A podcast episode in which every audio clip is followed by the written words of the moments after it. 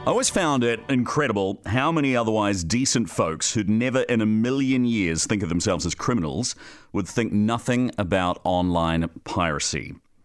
It's a little bit like those old cardboard cutouts of police officers and department stores. And if you remember those signs, and there would be the, the, the man in blue and then the little sign saying shoplifting is a crime.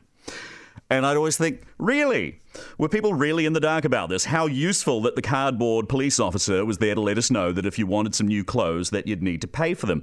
Obviously there was a percentage of the population who were in the dark that going to Kmart and not handing over some money for your goods was on shaky legal ground. But I always assumed that percentage was essentially through the floor.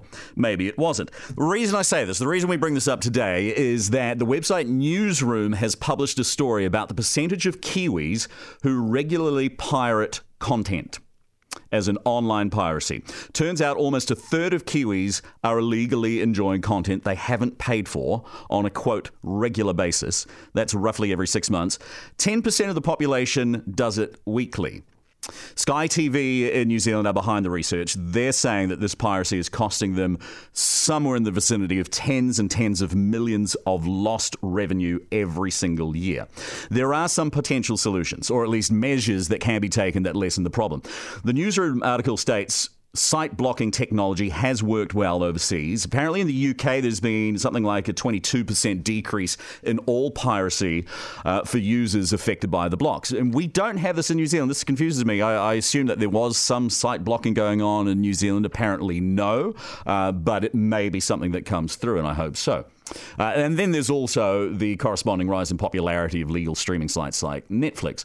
But something else is at play, though. And whether it's watching overseas sport or TV drama like Game of Thrones, or pre the days of Spotify downloading music you haven't paid for, the human race seems to be in danger of losing the concept of handing over money for entertainment.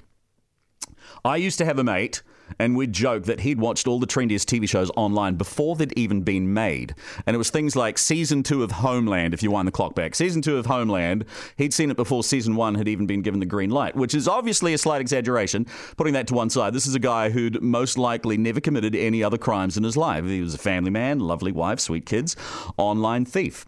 So, how did this happen? The newsroom piece today quotes Sky TV's Sophie Moloney is saying that people just don't realize the sheer numbers of people involved in getting any sort of TV to air. You're talking about 80 people for an All Blacks test. 80 people involved in producing that to get it on TV. Something crazy like 3,500 people for every single episode of a big TV show like Game of Thrones. For me, it always comes back to the music, and, and, we've sort of moved beyond this a fraction with music, I think. But I hated how people went from spending thirty dollars for a CD in the nineties. In fact, do you remember sometimes it was like thirty four ninety nine for a CD in the nineties? And we went from that stupid price, which was clearly overinflated, to nothing. The people went from, okay, well, that's way too expensive, but you did it anyway because it was the only option, to stealing all your music for free. And I hated that people would do that for artists that they loved.